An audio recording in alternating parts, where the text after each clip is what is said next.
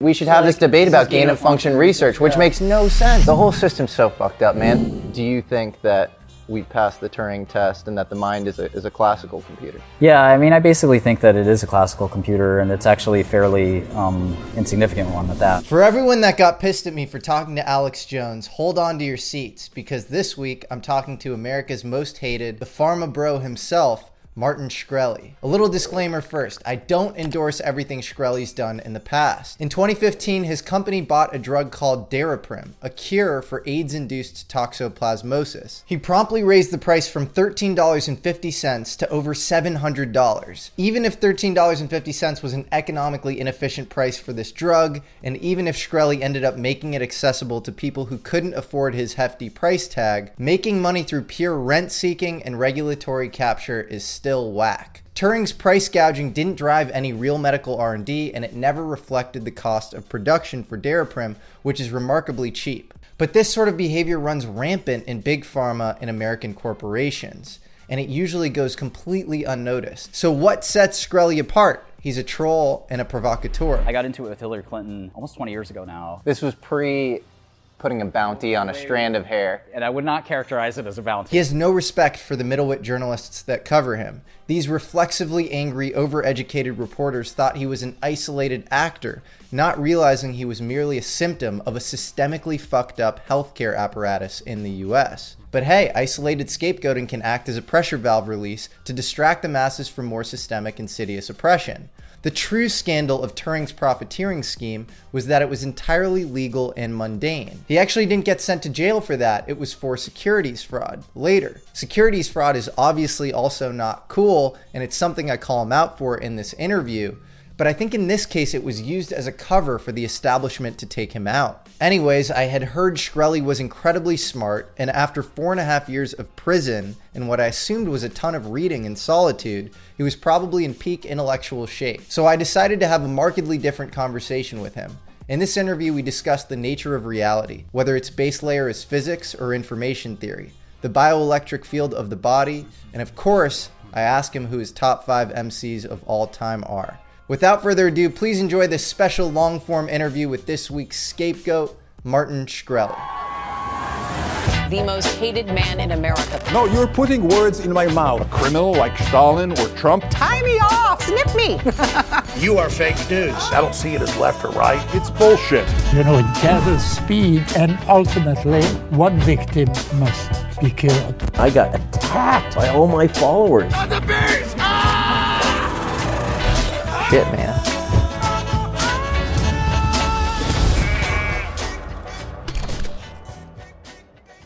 Have you trolled people your whole life?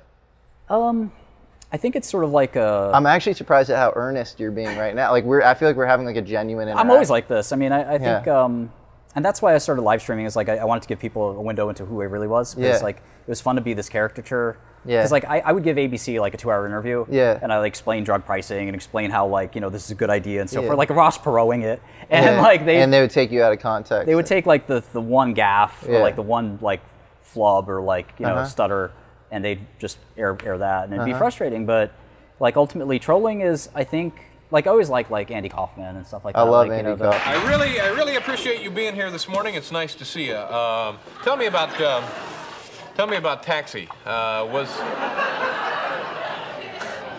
would you like a tissue?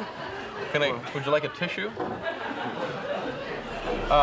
the performance art and like the Totally. opportunity of like there's never going to be another time in my life I'm going to be in front of Congress. Like Yeah. I have to make the most of this. Yeah, you know? yeah, like, yeah, yeah, yeah. You know, like Yeah. you only you do only. And, live and if you were to once. pick a group of people you you like kind of don't have a ton of respect for, at least for me, it would be Congress. You you've had some other weird kind of paraphernalia that you had to auction off, uh, like you you owned the, a Nazi Enigma machine. Yes. so an Enigma machine was, um, you know, one of the encodings, uh, you know, one of the tools Nazis used to encode um, uh, secret messages to, Yeah. to, to, for U-boat locations and stuff like that. Uh-huh. And famously, Alan Turing, who's the hero of mine, I mean, the company Turing Pharmaceuticals, Uh-huh.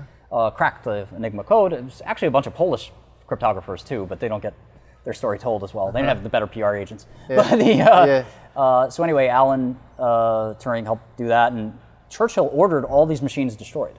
He didn't want any memory to live on. Of, Uh-huh. Yeah, of because these the Nazis things. would, would use it, and but Turing cracked it. Correct. Yeah. And it was like early cryptography and early computing and Yeah. things like that. And I think it's pretty cool. Um, So you bet, bought like the one that was left, or no, there are many that are left, uh, and there's a market for these. And depending on whether it has three rotors or two rotors or whatever, but you know, I would just also say that you know that that machine is in safekeeping. So Okay. some, somebody close to me owns it. So- what? Why'd you like Turing so much? I mean, now he's popular, right? But Uh-huh. for a while, he was sort of like not that popular. And I mean, the guy conceptualized computers before Yeah. you know anybody, obviously, and he also did great work in AI. Um, the suicide was kind of really like I was I was fascinated with people like that and Kurt Cobain and others. Like I bought Kurt Cobain's one credit card. I don't know if you ever. Mm-hmm. Oh, yeah, heard about that's that. right. Yeah. So like people like that who like had it all in some ways. and, Yeah. like also like looked at the ephemeral nature of life and were like, yeah, it doesn't matter. Like, because Came we to all tragic Oh, like, ends. well, tragic is, is one way to look at it, but t- to them, I think they're sort of looking at like life is like this computer program that's running. Good game. It's been interesting, but the game is over, right? Do you think Turing saw life as a simulation? Yeah, he wrote a poem um, that I like to say a lot, and it's uh, just three lines. And he said, uh, "Turing believes machin- ma- machines can think. Turing lies with man, therefore machines can think." So uh, he's the syllogism uh, connects, and he basically, you know, the pun is that he lies with man, meaning he has sleeps with man because he's homosexual, and sort of um, the whole idea that uh, he did think machines could think, and that we were Yeah. you know, kind of in essence machines. Um, Uh-huh. You know, I think he was sort of had the first inklings towards those Yeah. those thoughts. I mean, Yeah. not to. I mean, people had them before too, obviously, but at least putting pen to paper on it. Do you think that we uh, have Turing passable AI? D- D- Demis uh, Ha- Ha- Hassabis, I never know how to pronounce his Yeah. name, the DeepMind guy, he thinks of himself as being sort of the torchbearer of Turing in classical computing. And then there's kind of a Penrose camp where Roger Penrose thinks that in the brain exists sort of some sort of quantum sensor, maybe a quantum computer Something special. Yeah. that collapses reality into like the classical thing that we see. Uh, do you think that we've passed the Turing test and that the mind is a, is a classical computer?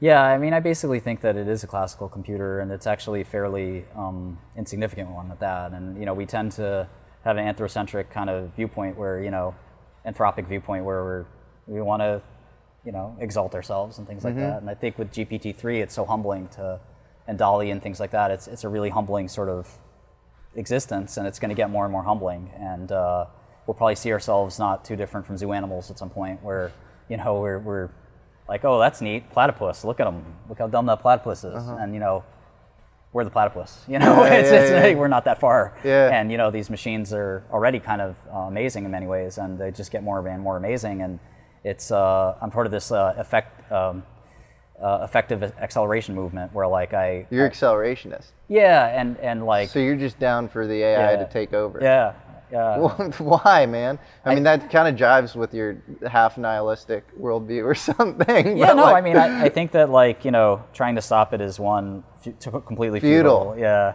because there are people like me that you think it's just uh, so the what do you think it's going to be? Some sort of paperclip runaway? Thing I hope that- not. You know, uh, um, I hope not. Uh, I think we can. It doesn't mean we can't tame it. Yeah. But I, I don't think we should try to like slow it down or stop it, or can slow Yeah. it down or stop it. Like, um, Isn't there something unique about humans, though? You don't think so? No, from a biological perspective, like if you look at these biological databases, like you know, we're just a bunch of strings. You know, it's a bunch of it's an operating system. Like it, it's I one rec- input, one output. I recently read Turing's essay "Mind and Machine," and he says actually he he comes up with a bunch of possible refutations of the brain being a classical computer and of the Turing test.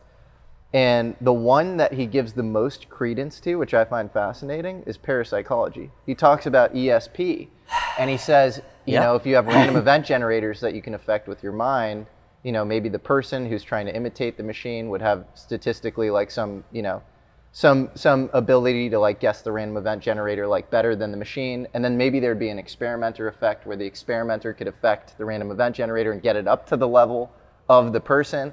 And so there are all these confounding variables if there's some sort of mind over matter effect. And I, I think there is, and I'm sort of heretical in saying that in the existing For paradigm. sure, yeah. But you, you, you don't think there is. No, no, no. you know that. Um, Yeah, I mean, like I, I like experiments. You know, I like Yeah. I like the classic scientific perspective. It it works, and I think um, It's You know. slowing down. I think that, that we're seeing things that we can't explain, right? And um, that that's sort of anytime you have that in, in moments in, like that in history where you've reached like we were talking about uh, earlier, kind of the end of medicine, Yeah. right? That we're reaching a point where um, I had a call with one of the bigger VCs today, and, and I was explaining how medicine's getting to a point where we can't really see further than 10 or 20 years out. Yep. Like everything that's been needs to sort of be treated or cured has sort of gotten there, and everything else that hasn't gone there, we see we have eyesight on. So like, what do we do next? But And uh, that's when you get paradigm shifts. Like uh, Thomas Kuhn Theoretically. talks about hopefully, sort of like but you can get 10, 20, even hundreds of years of darkness too. you can have sure or maybe that in and of itself is a paradigm shift that has validity you know maybe, maybe we are swimming in angels and demons and Yeah. some sort of metaphysical soup that we can't understand Yeah, or, or medieval times, right? Yeah. I mean, uh, that's uh, and I, I could easily see go that. back to like a mystical neo-paganist or just no no progress. yeah you know, just bashing your head against the wall every day, you know, and, and that's hundreds of years of like, we have nothing to do le- left to do in medicine. And, Yeah. um, you know, people, that's when you see a lot of people turning to anti aging, which again, I'm, I'm sort of anti anti aging. Mm-hmm. Yeah. Um, I'm pro, I'd like to live forever, you know, I'm pro the result of it, but I, I think that we're, we're so far away from thinking about, you know, human health uh, that way that yeah uh, we still have Huntington's disease. We still have you know uh, Yeah. all kinds of terrible illnesses that we need to fix. And again, we have a line of sight on them. Right. But I'd rather extend human life by doing stuff like that than than necessarily like you know a guy like again I don't want to pick on anybody, but like some some billionaire who wants to like Larry Ellison, you know, has you know been trying to live forever for, for a long time. And when you're one of the richest people in the world, I don't blame you. You know, like you- yeah, yeah. this is awesome. I I, I Yeah. don't want to die. but the counter argument to that is a lot of diseases are downstream of aging and so why not Some. focus on the kind of archimedes lever which is aging itself It's, it's not a bad idea. It's just that you know, if you look at each tissue type, um, you're really looking at like 20 different intricate machines, and I don't think there's a great common link between all of them because skin, for example, is uh, one of the fairly resilient, you know, kind of uh, um, tissues that just doesn't sort of die. You know, you, you get shitty older s- skin as it- you get older, right? But you can live. Skin isn't the, the, the, the sort of gating factor of, Sure. of life. Liver sort of seems to last forever. You know, regenerates the only organ that regenerates itself. Yeah. It's it's like bulletproof, right? Uh, now, if you drink uh, till you know you drink till you pass out every day for the rest of your life, it's not bulletproof. But in general, people don't die of liver disease, Right. Um, lungs for a lot of people just they don't give out. Come back, you know? yeah. Yeah, Yeah. heart s- hangs in there, you know. Right. So like each each t- each tissue type has its own atrophying and its own stem cell niche and pool. Like the blood system is the most fascinating thing. That often goes left as we get older Yeah. uh, with cancer because it's this amazing. You have this uh, bone marrow niche that keeps the master copies, Yeah. and like it, it, it has this lineage system, and it's one of the most fascinating things because nothing else in the body is quite like it, where there's one master cell and everything kind of, Mm-hmm. you know, uh, uh, is a progeny of that cell.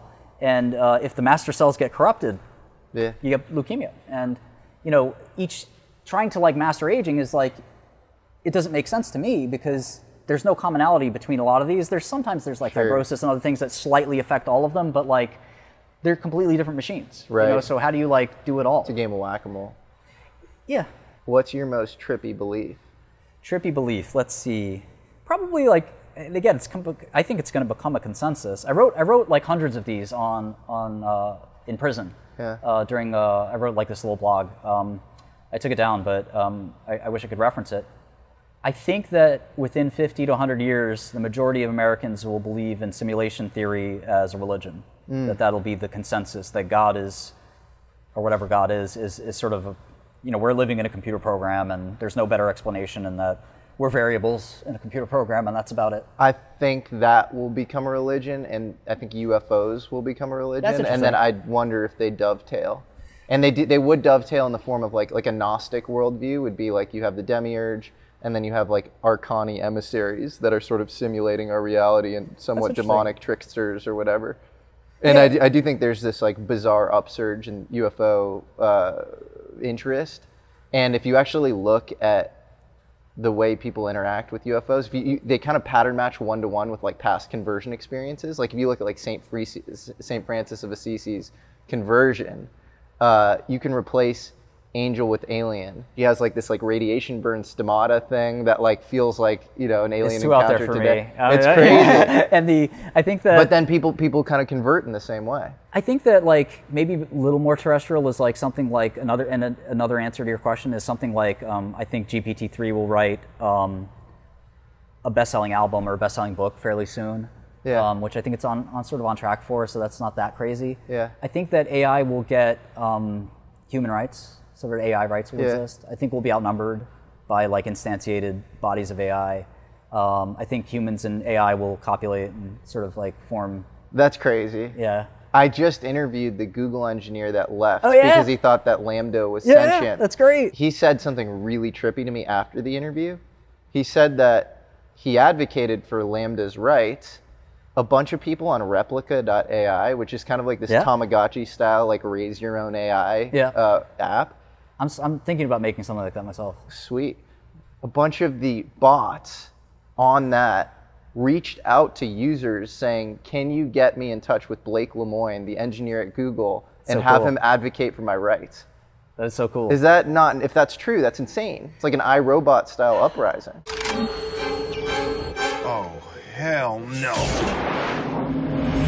I, so I have um, a project I'm working on. It's called Hume. Okay. Uh, is going to be like the insta- physical instantiation of, of like that site, um, and I think that people have gotten AI all wrong um, in terms of obviously GPT is great, and I'm not an AI scholar, but I think in terms of like how do you actually make a human like AI.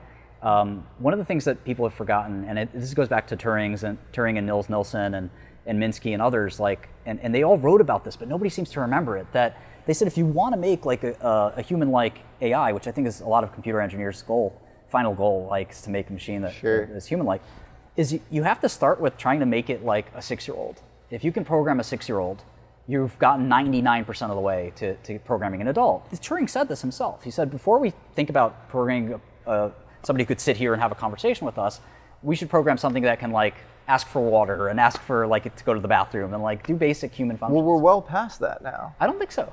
I think we're past, like, I'm saying in the sense that, like, you read the Lambda transcript. It's past six-year-old status for sure. They, get- But it he's can't tell quoting you- Les Miserables. Yeah, but it's And- and probably so- just a math trick. Like you can't tell you how it feels. It can't tell you where it comes from. Oh, it did. It told Blake how, how it feels, and then and then you have to get into this theory, you know, the hard problem of consciousness, and does it actually feel that way? But it went deep. it's it not goes- bad. I, I'm a huge fan of it, but I, it still can't give you like a long-term narrative.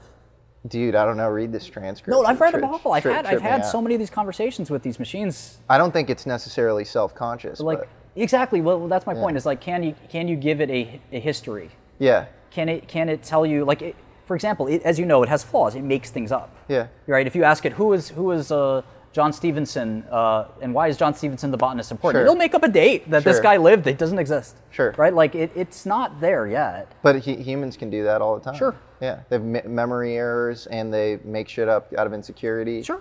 So no, no, I'm not. s- And I'm not. I, uh, So you have to go with this sort of effective definition of consciousness. There's the hard problem. There's this epistemological gap.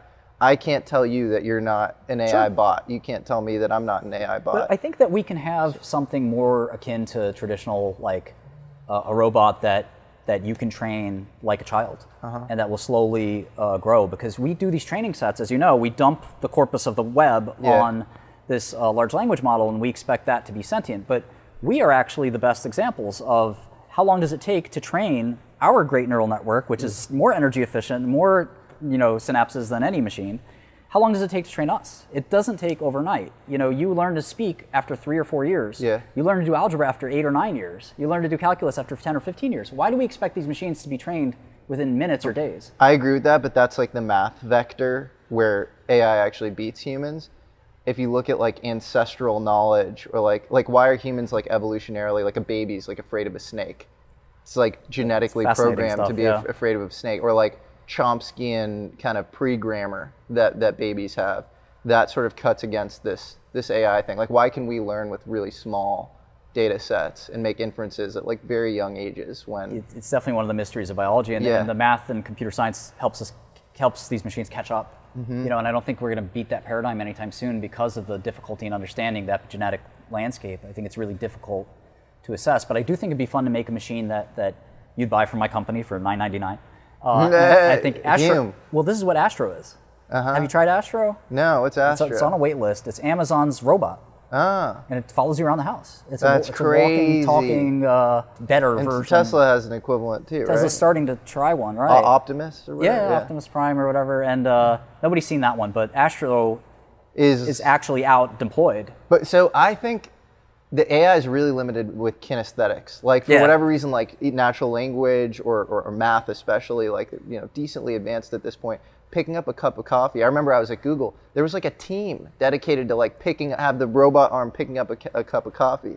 And this makes me bullish on the electromagnetic field of the body thing because I think there are a bunch of sensors and we're inter- our bioelectric field is interacting with the environment in a way that we don't fully understand. Yeah, how we how we end up doing a lot of that stuff is is still a mystery, I think. And McCarthy said that that the goal of AI is not to get humans not to do what humans have trouble doing, like chess. The goal of AI is to get uh, to get computers to do what humans have no trouble doing, like Right. s- chatting, speaking, sleep. You know, simple things that are like you know. Why do computers why can't do do. we sleep? Why is that adaptive at all? We've thought about that a lot. Yeah. Because um, you know. Uh, if anything, it's on the just drug like side. predators can kill you when you're sleeping. Like, why, why evolutionarily do humans Well, sleep? here's here's a really funny kind of thought for a drug, um, and I'm out of the drug business, so I can't follow up on it. But I thought about like, and again, to, to your point of like, what game-changing ideas could you actually conceive of? Uh, we thought about like biologically, whatever our need for sleep is, could be sort of s- identified and figured out.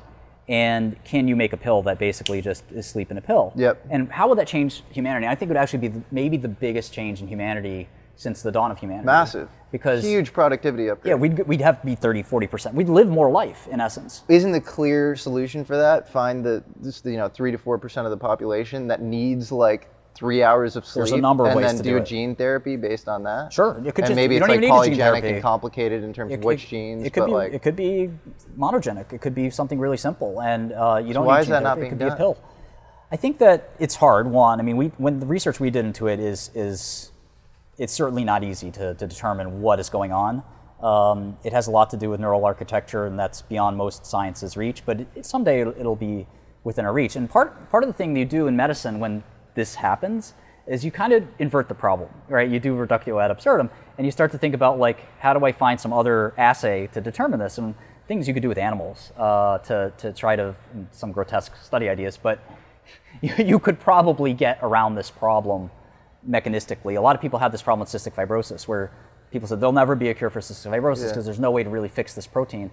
And the great company Vertex made it like kind of an end around that problem. They flipped the whole problem. They said, well, let's not even worry about how. Let's think about like a spray and pray approach where we'll test a million molecules, and if one of them works in a way that we don't even need to understand why. Uh-huh. All we need to understand is is it working? And I think that there are ways to do that. You came up with a good one in the sense of find the people that don't need sleep and Right. figure out how they're doing it. Yeah. And um, anyway, the point is like you would really transform society by. I mean, everybody wants after their eight hours of work or whatever wants to go do the things they want to do, but they're limited. to- totally. Yeah, and, and even like it would be an economic playing field equalizer as well. Single moms who have to work two jobs could actually do that and still have a life. Totally. You know, people who um, need to catch up on mistakes they've made, felons, you know, other people like that, you know, that maybe were didn't go to school or what have you. Like Mm-hmm. you could the- make up for your lost jail time. Yeah, exactly. So Were you were you picked on in jail? no, uh, I was actually the other way around. I was kind of a You were a bully.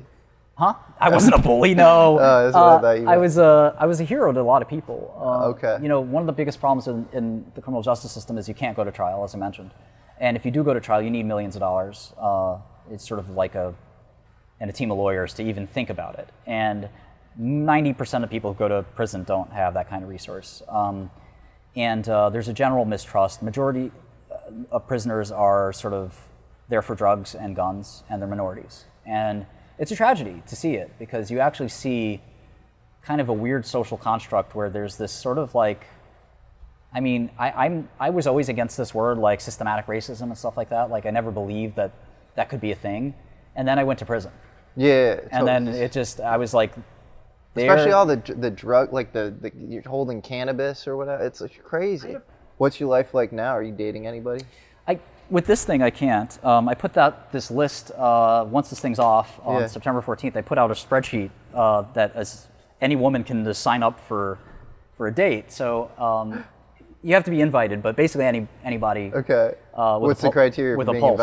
Um, invited? Anybody with a pulse, you got to up your standards. I'm Martin. kidding, I'm kidding. But, you know, basically, this list exists. And if you ask, you can get put on it. Um, I've said no to some people.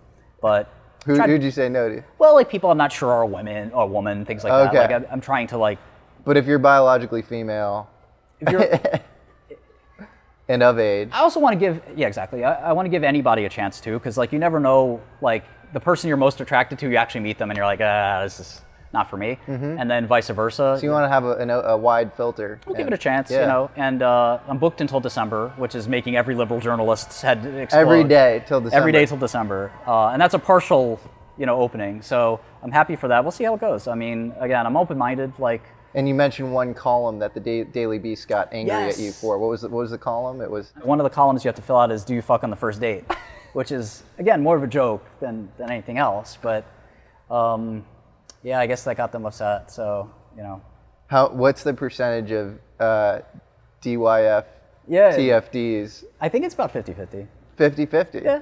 So you're going to be having a lot of fun between now and December. yeah we'll see um, I, I took a few break days so you know, Okay. we'll- Yeah, You don't want to get worn out. gotta recuperate and probably test Okay. What are you looking for for all the ladies out there? like i'd say the intelligence you know like the Yeah. the, the woman who just won the fields medal Yeah. i mean like like for the eight-dimensional sphere packing problem Mm-hmm. um, like i Have you reached out to her? she's married but the Oh, uh, shit.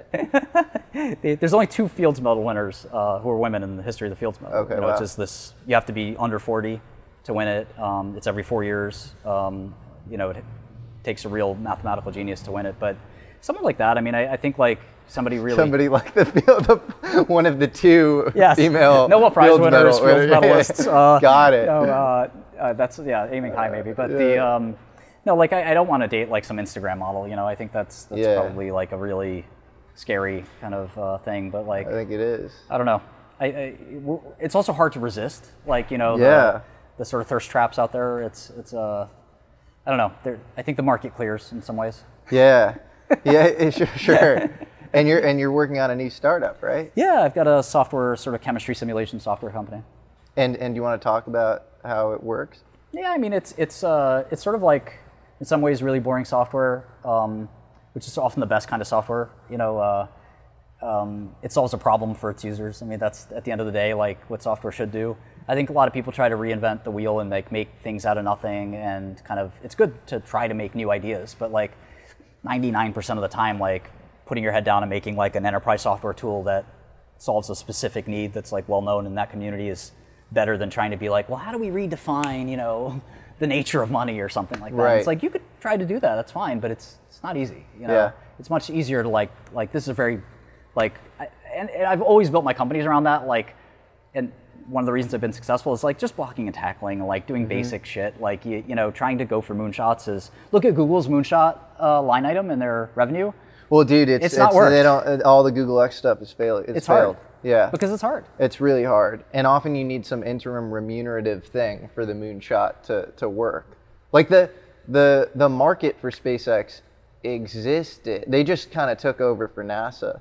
And like people want shit up in space Yeah. for imaging and for connectivity. And so companies like that come come around once every you know, Yeah, so often, and sure. there's thousands of failures in between. but I'm, i that's almost the anti SpaceX even being a moonshot argument. And then like when you when you yeah, it's hire probably a it's bunch more of like red- blocking and tackling than anything. 40 and 50 year old PhDs and they have kids and they like already did something and they're just not motivated and you're like now we're going to you know put weather balloons up for c- carbon capture or whatever like that, it just never works or like we're going to work on dolphin telepathy none of those things ever have worked they acquired Waymo and they still can't get that shit to work See, I don't have a problem with building a like like I said, blocking tackling meat and potato software company that's worth a billion dollars. Like Yeah. that's the that's the goal. Like you know, ultimately, I think the people that want to change the world, like that, th- regular software changes the world. Like you don't have to really, you know, Microsoft Excel changed the world. You know, and people look at the tool as like a very ho hum thing. Like you don't have to be so majestic and romantic in in in startups. You know, and I think Yes. that. You see that so often, and I'm just like, do something that your users are going to pay for, and that's it. And Yeah. our, chemists have a notoriously tough time with software. Um, the software that's out there is really expensive. It doesn't work uh, that well. You can't do high throughput compute with it. So our, we fix a lot of those problems. and how do chemists currently use this bulk, this kind of old stodgy software? Yeah, it's it's really expensive. It's like Bloomberg almost. Like Okay. it's like fifty thousand dollars. It's really hard to use. It doesn't connect to the web, so you can't like. why why would you use soft like super basic like I'm Yeah. a chemist? Why would I even want to use software? Well, you want to make a drug that interferes with a protein, right? And you, you normally you have to take an X-ray crystal of a protein. Now you use AlphaFold, uh, which is amazing. AlphaFold is amazing. you know, so Yeah. so you can use our software or our competitors in a really supercharged way now, thanks to AlphaFold. Uh, so you load up your protein, and now you you can visualize it in 3D, and you can sort of say, okay, carbon would fit here. This region's too sort of uh, hydrophilic, so we probably need something a little polar to fit there. But this nonpolar region, we want to like put a ethyl group coming out in space. And one of the ways you could do that is you start with that, and then you tell the computer to iterate a billion compounds off of that. A billion compound screen is about a million dollars of compute cost, which Mm-hmm. not everybody has around, has to throw around. So we're going to try to distribute that with crypto, like. All this blockchain Yeah. compute, it seems like such a waste. Totally. You know, and like, can you so take, you're creating a distributed incentive system for people to like lend their compute Yeah. to chemistry computation. Yeah, and so like we could actually make medicine with all these machines instead Yeah. of just calculating a random number and random prime numbers just to calculate them. Why doesn't Google, which also has infinite compute, do chemistry comp computation, which would seemingly be downstream of protein computation, which they've done through AlphaFold? they partnered with our competitor. Uh, I think that like, you know, Google as a company is fascinating, right? Like we talked about a minute ago, they seem so distracted and like, Super, you know, have yeah. like a lot of different sort of irons in the fire that But they Deep spin up DeepMind, and spin DeepMind down. has made some interesting progress. They might be the counter argument to the Google X. Yeah, and, and it's I think it's because they've been segregated, Yeah. right? And they they run autonomously. I think that that's sort of the, the way to be for being in one of those big tech silos. But I think that you know this is a weird weird niche. Like there aren't just just not that many chemists out there that want and need this software every day, um, and the ones that do pay this exorbitant fee. But I do think like hobbyists, like for me, SETI at home was a major inspiration, and you know searching for extraterrestrials and analyzing radio waves as a ten year old was the coolest thing ever. So describe. People know what SETI was. Was uh, de- trying to detect radio waves, possibly Yeah, from they downloaded- extraterrestrial space. You watch the movie Contact. Yeah, Carl it's- Sagan. Partially polarized set of moving pulses, amplitude modulated. We're locked. Systems check out signal across the board. What's the frequency? 4.4623 gigahertz. Hydrogen times pi. Told you. Strong sucker, too. You told me this over the phone. There's a SETI at home. What, SETI what at is Home that? was the first at home project, and it was the Arecibo radio telescope downloaded and distributed across anybody who would download this screensaver. Uh-huh. So when your screensaver went up, this is back when people had screensavers, it would start working. And when it was done, it would upload its payload right back to the NASA or whatever, and it, it would look for ano- anomalies in this radio telescope data. And you could actually form, it had a little bit of budding social features. So I formed our high school club for SETI at home, and it was like three people, and we all contributed our screensaver compute time. and That's it would, awesome. It would get to the point where I'd want like to just run it all day because I thought, you know, I would find the first, you know, alien. And um, they didn't find anything yet, but the radio telescopes don't have great data. Uh-huh. Um, maybe someday they will. Um, but that gave rise to folding at home, which sort of took that idea and and protein folding. made it for protein folding. Okay. And what we do is, is molecular docking. So we take those proteins once they're folded and we figure out what drugs go inside them. So, but isn't that a counter argument to your distributed approach? Because pro- folding at home didn't work, and DeepMind did work with AlphaFold. Yeah, it's funny. Like, I and thi- and they it worked because they they figured out that they had to hard code in bond angles and like specific things around how you know uh, proteins actually could fold from the initial amino acids that takes yeah. sort of conventional knowledge I mean- and so that that would be outside the realm of this sort of distributed autonomous beehive thing that you're yeah, trying to no, create. brute force is always kind of like you, you raise your eyebrow at brute force and say, okay, how do we, why can't we do this better? And I've thought about that from chess. I, I used to program chess programs as a kid, and it's a it's an interesting problem, like sort of the, the pruning of the, the chess tree. Um, you know, do you look at every move or like, and you, you always wonder, like, was this dumb pawn move actually the secret to the game, you know? Yeah. And you can't tell because you pruned it, you know, long ago because it seems on its face silly, but it could actually be the best move. And that's actually where uh, uh, AlphaGo or Alpha, you know, some of um, uh, DeepMind's st- uh, chess playing program is uh, quite good at, at making these sort of surprise moves that end up down the road. Totally. Kind of being uh, like traditionally not good chess moves, and they, they end up being very, very smart down the road, especially with like pawn sacrifices and stuff like that. So um, I, I forget what their, their program is called. It's um, Alpha something. AlphaGo, and then, then they had AlphaGo Zero. It was AlphaGo, AlphaGo Zero, and then The chess one is called Alpha. Oh. Something else. So. Well, there was. Was there there's a there's a DeepMind chess one? Yeah. Because there was the one that beat Kasparov in like That's Deep Blue, the yeah, yeah. 90s Deep Blue, yeah. Yeah. Okay. So their their new one is better than the current more prescriptive chess program called Stockfish. Okay. And it's use, it uses neural networks and it's quite diff- it plays quite differently and it's better. So how is that different technologically? The I- It's it's more of a neural network architecture as opposed to just a tree tree search. Okay, okay, got it. Yeah, So so these reinforcement learning and Yeah, basically, yeah. And so so but isn't that aren't those updates which take place in like a small insular group of like super frontier AI researchers a counter argument to sort of this distributed So mo- brute like the force- distributed mo- yeah, it should just be brute force. It should just be a data well, problem. nobody wants to do brute force, right? Yeah. Like you, you have to, unfortunately. And there are problems that are brute force, uh, like NP problems, like SHA 256, right? Like if you could find a neural network and then crack SHA 256, well, you'd break the whole world. But you'd also, you know, could break every Bitcoin key Yeah. and so forth. So there are some problems that there just aren't shortcuts for. Uh-huh. And I think chemistry is more or less one of them. But um, either way, you know, I think that um, you know the tools that we're building for chemistry will be will be really useful. And you look at blockchain, you look at Web three, and you look at crypto, and you see a lot of like kind of nonsense and waste. And I think that using this, no software company can afford to ignore these tools, but a lot of people are sort of wasting their time with these tools and making things that aren't useful. I think DeFi will actually be kind of the least important part of blockchain and crypto.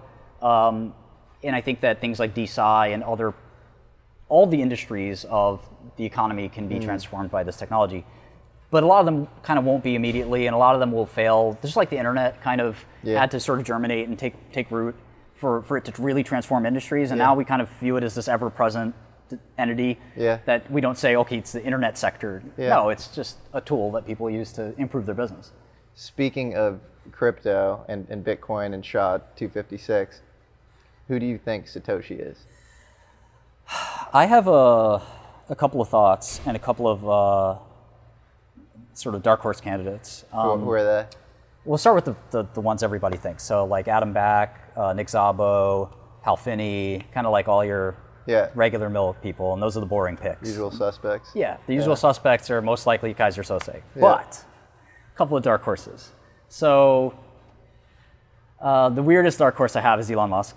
Okay. Which again would be the what would be your argument for why? So he was around the. hoo- First of all, he bragged recently that he knew more about the nature of money and things like that than anybody. He said this, uh, and he also said, "Well, PayPal, we were trying to create the new world currency, and so one of his friends or former colleagues would probably be another obvious um, dark horse candidate."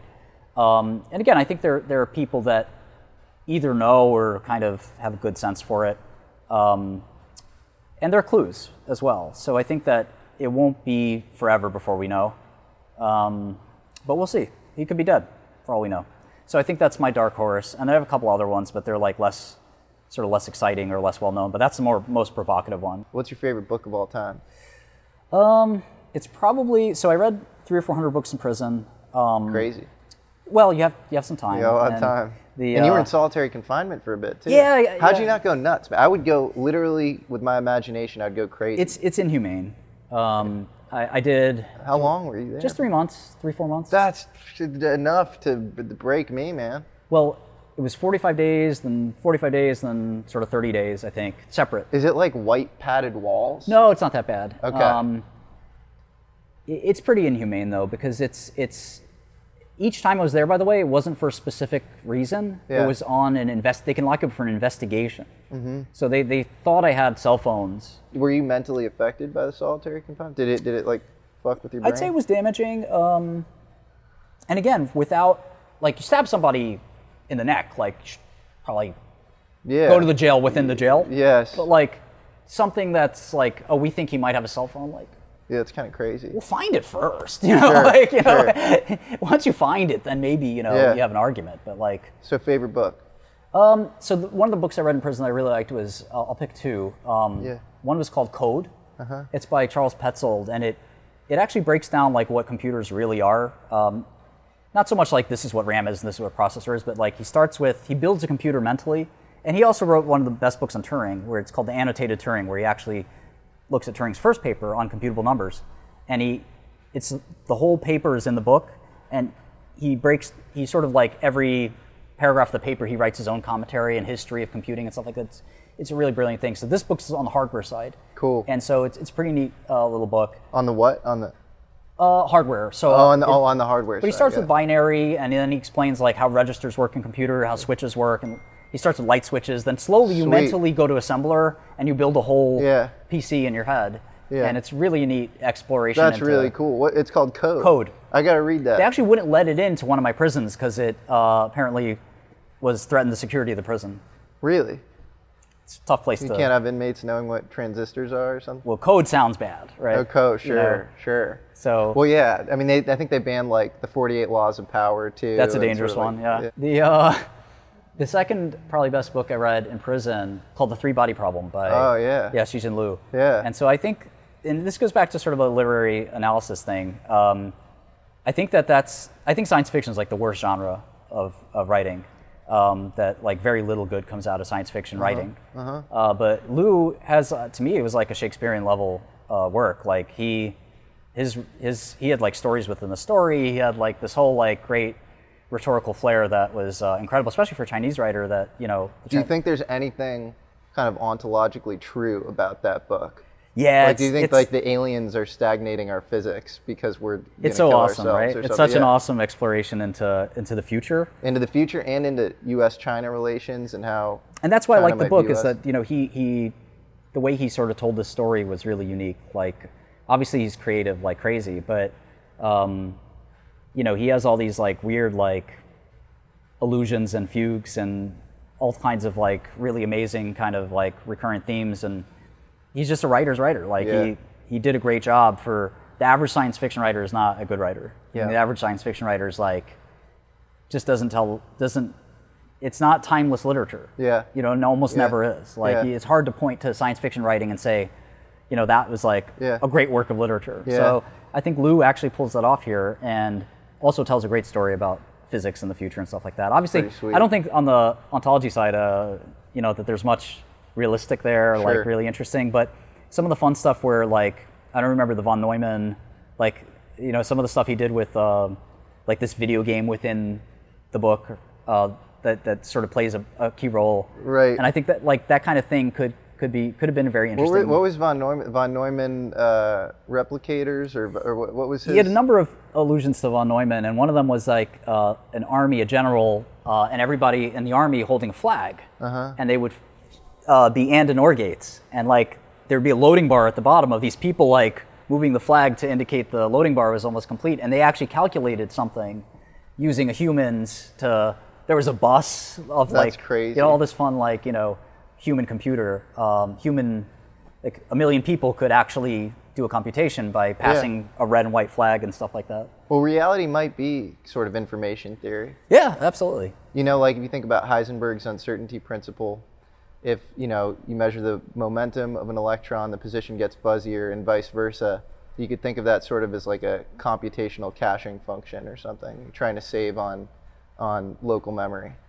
Yeah, I mean, I, I like Bostrom's work a lot as well. Like, Uh-huh. so um, as I, uh, that's some of the really exciting. That's why I've been into this uh, accelerationist movement. Um, you know, uh, Bostrom's uh, theories on on, and, and especially this other uh, really brilliant writer who wrote uh, Quantum Computing Since Democritus, um, Scott Aaronson. Mm. Oh, cool! So, yeah, yeah, I've he's- read his blogs.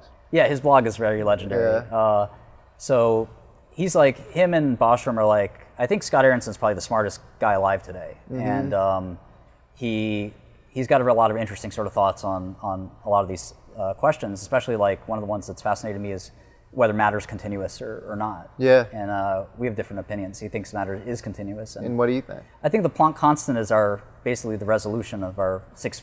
What is it? Six forty by four eighty. Yeah. Like that's our resolution that our simulator made, Mm. and that uh, we can't get any finer than that because it breaks down after that. And, And he thinks that it's discontinuous. What what, what does that mean? that matters f- forever divisible. Like you can keep dividing and dividing. Got it. And so if dividing. you get bl- like sub Planck scale energy, then you could travel faster than light. Any civilization that could harness the Planck energy would be able to become masters of space and time. the s- shortest amount of time is like ten to the negative forty eighth of a second or something Mhm. like that. And like, could you divide time and therefore space as well? since there's some equality there, um, into even smaller pieces. And if you can't, there's a lot of, um, he's, he believes you can, and I think there's a good reason for that because if you can't, there's a lot of mathematical implications. For example, real numbers. Mm. Um, you know, the incommensurability of numbers uh, is something that got Pythagoras' uh, follower. His, his uh, the legend is he had to walk the plank for discovering that the square root of two is irrational. So um, irrational numbers. Um, you know, the fact that that you should be able to make a commensurate length for any number, but clearly the square root of two doesn't exist. So why couldn't you it be more infinitely divisible? It could be. just we just can't conceive. We don't. I don't know. if I had that answer, it'd be something else. Yeah. but I think that you know, if you do sing like the single, uh, the double slit experiment, things like that, like, you know, can you imagine something smaller than a photon? And it's it's it's pretty hard to, to think about. We right? have like quarks, and I don't know if we have anything subquark. Well, that's now. on the hadron side, but on the lepton side, I think I got my particle zoo mixed up here. But Uh-huh. the you you photons don't don't don't have quarks. They're right? indivisible. Yeah. So they um, again, you have a problem there where about where where you're talking about really the resolution scale. Like that's the pixel Mm. that you know to make the analogy to our metaverse, right? Mhm. That's our pixel, and you know whoever programmed that, you know that's Yeah. what they chose as like the bit or the pixel or Yes. the you know the fundamental unit and built up everything from there and we're in that universe uh, and um, you know we can create our own universes like world of warcraft or you know some Yeah. other metaverse Yeah. roblox Yeah. uh, and you know those will get more intricate like the game of life in conway and, Yeah. you know uh, wolfstrom's you know Yeah. stuff and you know i think that that's all really great but you know if i think there are a lot of implications if, if matter isn't continuous or discontinuous or however you feel about it um, so that's one thing I, I thought a lot about in prison. And you know, again, um, science science fiction to me is like a funny thing because science fact is more interesting. Like Yeah. Magic angles. I don't know if you've ever looked at that. No, but- it's a magic angle. so basically, if you twist graphene at 1.5 degrees, it Yeah. takes this completely different property, and they call it magic angles. And uh, lots of different materials seem to have a magic angle. Um, you know, you look at things like superconducting at room temperature. You look at things like Mhm. quantum Aren't computing. that, can't you describe that with Cooper pairs? Yeah, yeah, that's Yeah. what it's all about. And um, the the whole point is like science fiction pales in comparison to like what bleeding edge science and that you see in nature and, and things like that. Uh, nature, the, the journal.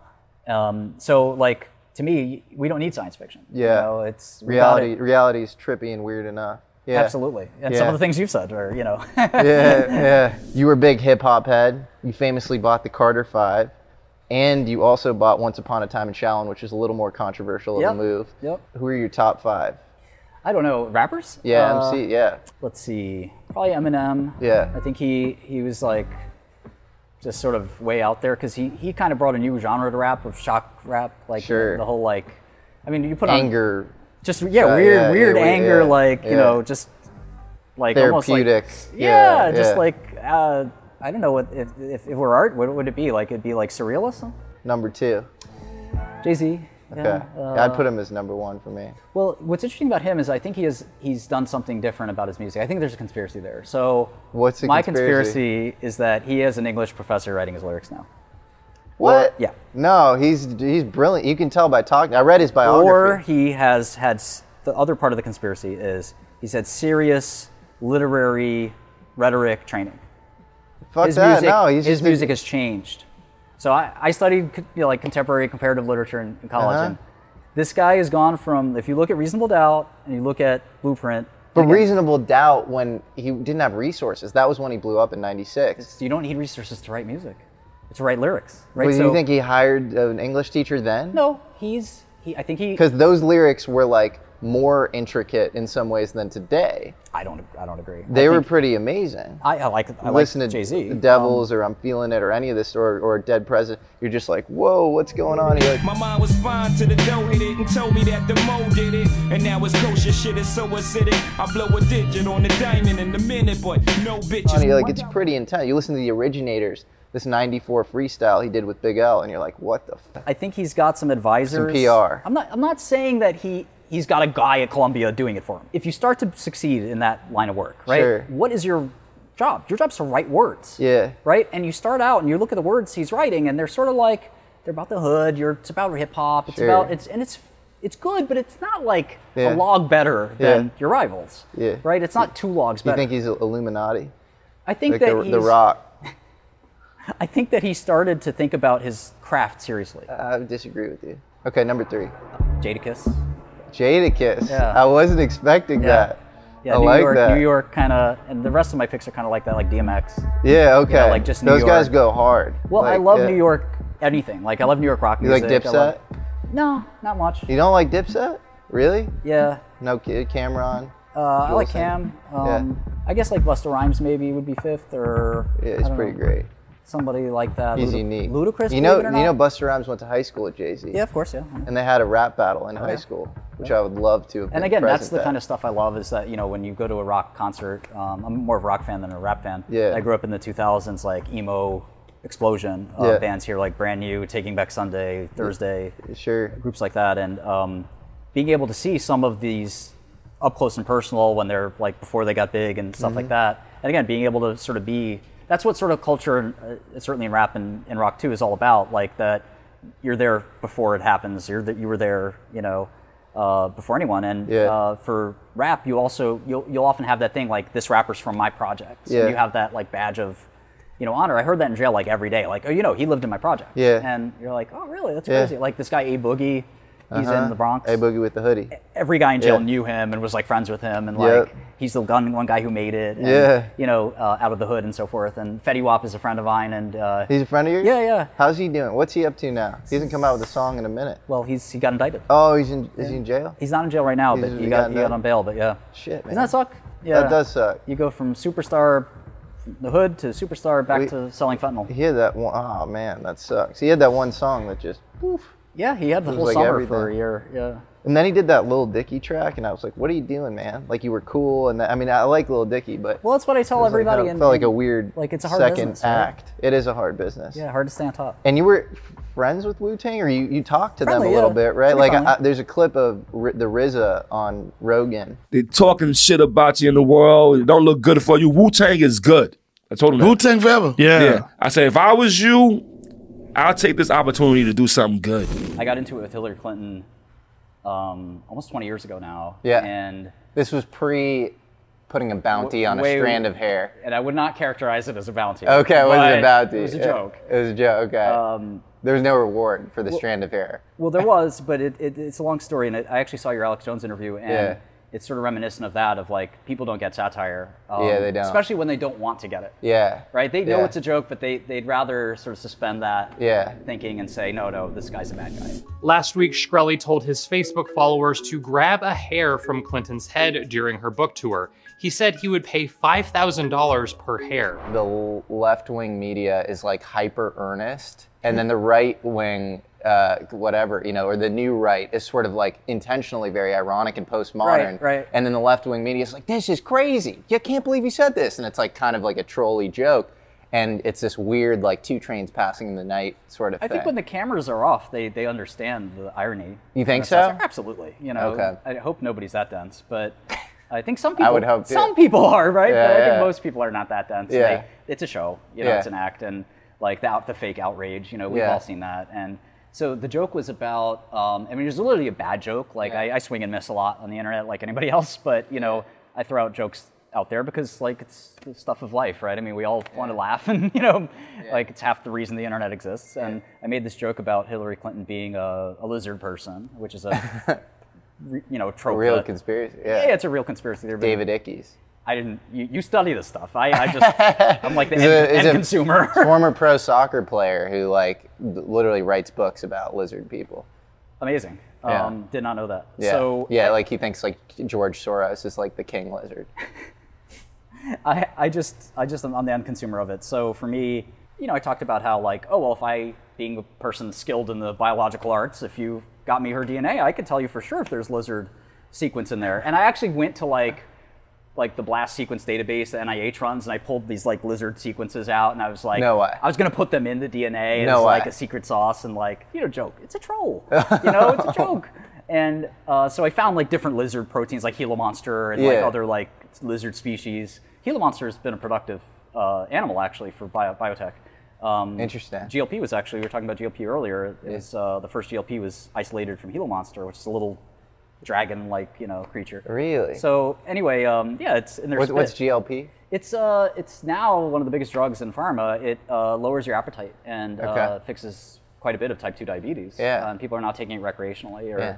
op- for optimal health performance and Yeah. stuff like that. And Thanks, Gila Monster. Yeah, right. Yeah. And uh, little little guy, and uh, so you know, I could just pull some some DNA for like whatever h- makes their scales hard or something, and be Uh-huh, yeah. like, she has a suspiciously large amount of, Oh my you know, God. and like it would have been funny, right? But like. Uh, Again, I shouldn't have put like somebody get me her hair for five thousand dollars, Uh-huh. but like my judge was like, no, this isn't funny at all. Yeah, And yeah, it's yeah, like- yeah, yeah, yeah. My lawyer was like telling me, I was like, am I going to jail tonight? And he's like, no fucking way. Do you think that was the turning point for you? Do you think that that in some ways affected the trial and swung things in a negative Well, it was direction? post trial, but it definitely didn't. It swung the sentence. My lawyer was sure I was You going to think get so? like two or three years, and then after that, he was like, "You're fucked, man. Like you, you did this to yourself." You only ended up getting Seven, yeah, seven. not bad. I did five. You did. I- You did five years. Four point, yeah, I guess it was 2018, 2017. 2017. So that's a decent amount of your life. Do you have an example of another like big pharma doing kind of one to one exactly what you did with Daraprim? Sure. Like what's an example of that? Because I, I think that's interesting. Like like, did you do anything that was like highly unusual? My favorite there? is is uh, Abbott's Norvir. So Abbott is, was a major major drug company. They're called AbbVie now. Yeah. They raised the price of an HIV drug called Norvir Yeah. dramatically overnight, and like several several to hold. And the big difference there is AbbVie's a huge company that's really successful. At, Mm-hmm. at the time, Abbott Labs was as well. You don't need resources, right? So if you're a small company and you need resources, to me, if you've raised the price of a medicine to a normal price, Mm-hmm. not a supra normal price, but you're going from a below normal price to a normal price, I think that's reasonable. Um, I always give this bad analogy, and nobody likes it because they don't want to equate medicine to other goods. And to me, like when I took ec- macro and microeconomics in 400 person auditoriums, like you, there's no distinction between a healthcare good and a consumer good Yeah. and a energy good or any other good. The laws of economics apply to every good equally. Yeah, yeah. You know, to the extent that governments want to make regulated kind of um, products like water Yeah. Uh-huh. should be regulated or you know other things like that, um, then they can. Mm-hmm. But every market, every free market good sort of obeys the same laws. So I said that like, well, if you inherited your uncle's burger chain and he was selling burgers for 10 cents and the burger chain down the street was $5 and you raised the price from 10 cents to $5, there shouldn't be a headline that says, you know, Jesse raises burger prices 5,000%. Right. It's like, Jesse charges what a burger costs Right. for a burger. His Right. crazy old uncle, you know, messed Right. that up. Right. And so Daraprim is still much, much cheaper than your average cancer drug or your average, you know, Hep C drug or Mhm. whatever analog. And it doesn't make a lot of sense for me to sell a drug that Yeah. its peer group is a Yeah. 100 times more expensive. So again, AbbVie had actually the same argument, Mm-hmm. but when you you're a 50,000 person company that has a 100 billion market cap, like you don't need necessarily need to fix that. But Right. they were still economical and, and rational in saying, well, it doesn't matter how big we are. Like Right. the drug is underpriced compared to its m- peer group, so yeah. let's fix that. And that you, yeah, that's common practice. I'd say that it's common in the sense that there are so many medicines that were grandfathered in Uh-huh. around this DESI Act of 1962, which was the Drug uh, Standards Initiative, Yeah. where uh, the FDA, after uh, thalidomide, they basically said we, we have to test these things, right? Yeah. Let's do clinical trials. Let's do let's enforce that. And there are a lot of drugs from the 60s and 70s, including Daraprim, Yeah. uh, that were grandfathered in, and their prices as well haven't changed. Okay. So there are drugs prices that, that are they're literally been on Pfizer's books and Merck's books, and they're like, oh, do we own that? You know. So everything sort of around that act was is sort of Just mispriced. anything from the 70s and 80s. Is and some of those drugs are systematically st- being bought up by big pharma, and the No, prices they- are being In fact, it's the other recorrected. way around. Like Yeah. often you have big pharma like Sanofi or, or Merck or Pfizer that has this old drug on their books. They don't even know they make it. Yeah. The CEO has doesn't has, doesn't have a clue what the drug does Okay. or is, and they don't want to raise the price to catch up with inflation. Yeah. Uh, so they're like, well, we'll kind of keep making this, but we kind of don't want to make it. And Right. Like it'll go out of stock. It'll like, and that's a bad thing for the patients, right? Like there's no, believe it or not, pharma does do a service when they go out and explain how their drugs work and they provide honorariums to, to researchers and things like that. There is a function there um, where they say, don't forget about uh, PNH, paroxysmal nocturnal hemoglobinuria, very rare blood disease. And doctors like, oh yeah, I should look out for that. Maybe Mhm. John has that. My Mhm. patient uh, Jesse, you know, he's been peeing blood. Maybe it's PNH. You know that like there's something to that of like being able to like spread that message around and Yeah. like don't forget it might be PNH. Like, Right. there's one big company that does this. Right. And like if they're getting a patient diagnosed with PNH faster, Yeah. like by doing that, I think that's a good thing. And So, like, it's a healthy part of that education thing that pharma does. Uh, not everything pharma does is, is healthy or good, but that's one of the things that does that's good. And like, a, dr- a old drug that's generating you, you know, a couple million in revenue, you don't have, you can't afford that. You Yeah. know, you can't afford to have any educational effort, any access effort. Uh-huh. You can't do any research on that drug to Uh-huh. improve it or whatever. It's just an old shitty drug that you forgot about. Yeah. And so what happens is they'll divest those drugs. Yeah. And capitalists like me will say, well, shit, I mean, okay. Your average life-saving it. drug is this much. Like, Yeah. let's fix this price. And I've done Yeah. that actually seven times. So this is the Really? first time I got any media attention. And how many times prior to Darapro? Six times. Six before times. Darapro. 'cause You didn't, you, didn't, you didn't do an eighth. So I guess that- that was did, the one- last did- time. and did a- did anybody who because I know sixty percent of what you sold went for like a dollar, Yep. and you made it super accessible for people who I couldn't tried. afford the seven hundred dollar pr- plus price insurance price. Yeah. So did anybody go without? Daraprim because of what you did. Not that did I anybody who know had of. toxoplasmosis Well, here's the other really, not really benefit from Daraprim because of what you did? here's the funny part. and that People would say it's not funny because this is such a serious subject, but it actually is, is rather hilarious. Daraprim is not the only drug for toxoplasmosis. Okay. And the media helped me tell, helped me sell my drug. There's a drug called Bactrim. Okay. Which I, I bet of all the people here, yeah. half of us have taken it because it's this very like commonly used. It's like it's almost like Zithromax or Uh-huh. Zithromycin or like uh, penicillin or uh, what's another like Augmentin. Uh-huh. Uh, you know, everyone's taking amoxicillin. It's an antibiotic, yeah. So Bactrim works as well as Daraprim. Okay. For toxoplasmosis. Yeah. And when we were buying, like if you look at our like discovery and emails and stuff, Yeah. when we were buying Daraprim, we were like, all right, if we raise the price of this thing, I think we're gonna lose all our market share to Bactrim. Yeah. And we're like, So why'd you do it? we basically said doctors aren't that smart. Okay. We, we basically said average doctors. Even that though is like kind of sketch. Like why? Like I'm, I'm not saying y- you were It's fine. isolated in doing it, but that like the fact that that's systematically being done is like weird. We well, and we- maybe it's the incentive system you were like swimming in. Well, but what part of it do you think is weird? The fact that you were like doctors aren't smart enough to realize that Bactrim's actually just as effective as Daraprim. Right. And so they're gonna like make a bad decision and spend more on this Well, thing it's not that I'm even marking a bad up. decision. It's it's a tough decision. So, so well, the- it's not a rational decision it's not- price wise. I would say it's not rational. Yeah. Because Which here's- is again, I'm not saying I'm not Yeah, yeah. isolating you from like No, the it's rest okay. of pharma, but the fact that that like Well, those people- decisions are being made is like weird. well, people and I see this like a friend would ask me like I'm on this antidepressant. Um, what do you think? Mm-hmm. I'd say you never were offered Prozac, and they're like, no, you know, Prozac's the same shit, and it's free basically. and Crazy. This drug isn't, Yeah. and part of it is the doctor's like, oh, I want to try this and see how it works on my patients. I want to, you know, uh, see if this might work. Yeah. Uh, I, you know, I'm going to gain experience with this drug and see if it's a useful tool or not. You're my the person I'm going to try it on. And it's like, no, the better decision is probably start with Prozac, Mm-hmm. Yeah. then go to Zoloft, which are all generic and cheap. Right. And like, why are you giving them this person this expensive drug Right. when you don't need to? Right. And like, we see the same thing in diabetes where metformin and a Mhm. bunch of other generic drugs are probably the best first drug to take. But Mhm. pharma's efforts and doctors' willingness to s- embrace some of, those, some of those efforts and Yeah. be, be wooed and be convinced that they should try something else, they'll, they'll try it. The whole system's so fucked up, man. I, we should get into this. I mean, like, my basic understanding of the whole thing is there's this Flexner report, which I think was this 1908. This guy, Abraham Flexner, Rockefeller Commission guy.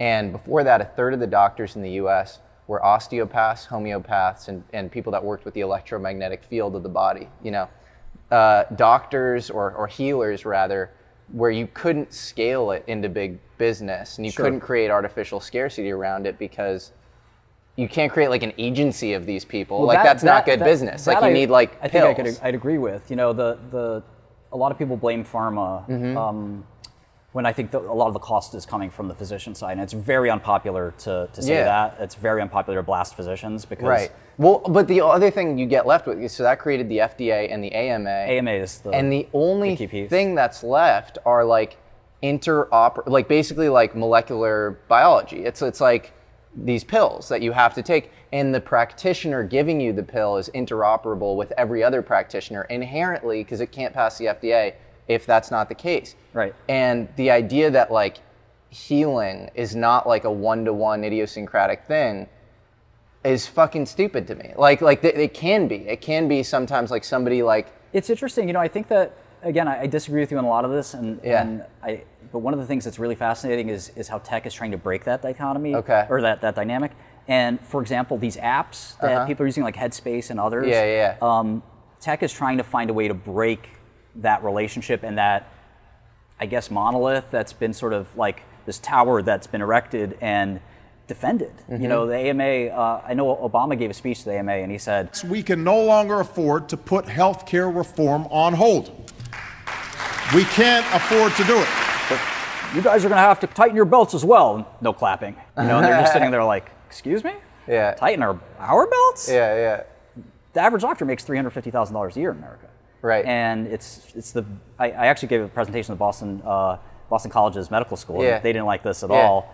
Uh, where I said, this is the greatest investment you can make. Yeah. Like, you guys are all in medical school right now, Yeah. and they're all, you know, got their white coats on, they're students. They're, they're proud to be in med school as they should be. Yeah. And I'm like, you do the net present value of what you're doing here. It's an insane return. Like for, for your the Totally. cost of this degree and what you're actually going to accrue from it. Yeah. You can't make a better bet. But even just structurally, it's sick care. It's not health care. Like doctors are incentivized to give you more treatments.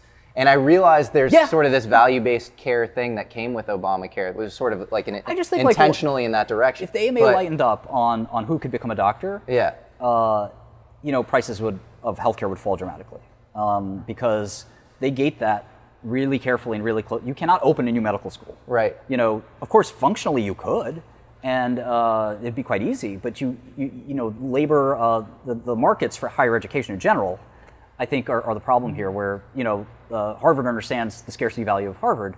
Uh, medical schools understand their scarcity value, and they're imprinted by the AMA that we want a very small classes, a very small graduating class of physicians for any given year. And that limits supply, right? And, Yeah. and with limited supply, you know what happens. Do you think there are ways to treat the body that are below molecular biology? So, like know you- ph- I know you- physics is yeah. below biology, which you know, in between those two is chemistry, and and I, it feels like all of the treatments that we have are biochemical, and there's a physics layer, and every body has an electromagnetic field. Is there a way to treat the body? So- the, the issue That's with a it great is it, question. w- it, it's sort of open source. Like you can't patent. That's like, one a of the bigger frequency. problems. Yeah. But like, yeah, do you think that's possible? So the old Martin would tell you you're crazy and Yeah. you're a kook, but the new Martin's uh, a little smarter and a little, little more open-minded. There's a, a company called Novocure Okay. that that is is the pioneer in this, and I was short Novocure. I thought it was a scam. Yeah. Um, they make a helmet.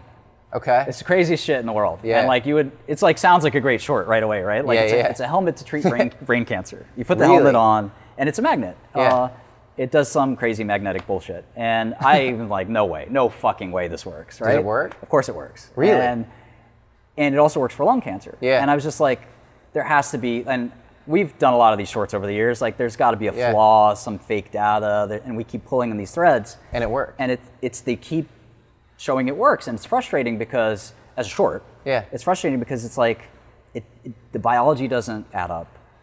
The clinical s- the clinical results are demonstrably good. Yeah. But like, there have to be hiding something because it doesn't make sense biologically, and the problem is that we don't know what we don't know, and Well, dude, it's how do cells communicate? Voltage gated ion channels, which are affected by the electromagnetic field. And we now know officially that. Uh, I think that's too superficial, but please. Well, I'm sure there's more to it than just that. And that's what I'm but I saying is that we think don't really understand it. we don't fully And understand it. not- I'm- there's I'm not sure. incentive to study it either. But and here, there's, you know- he- here, there are crazy studies around uh, electromagnetic effects of the body. You c- you can uh, sever a tadpole's arm, and then you can change the cell gradient uh, of the stub arm or whatever that's been severed Sure. to that of the head, and you grow a chimeric tadpole.